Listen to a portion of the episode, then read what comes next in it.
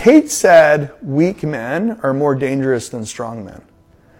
And I think he's right. And the reason why I think he's right is because weak men lose control. And when they lose control, they're out of control. And that's why they're weak.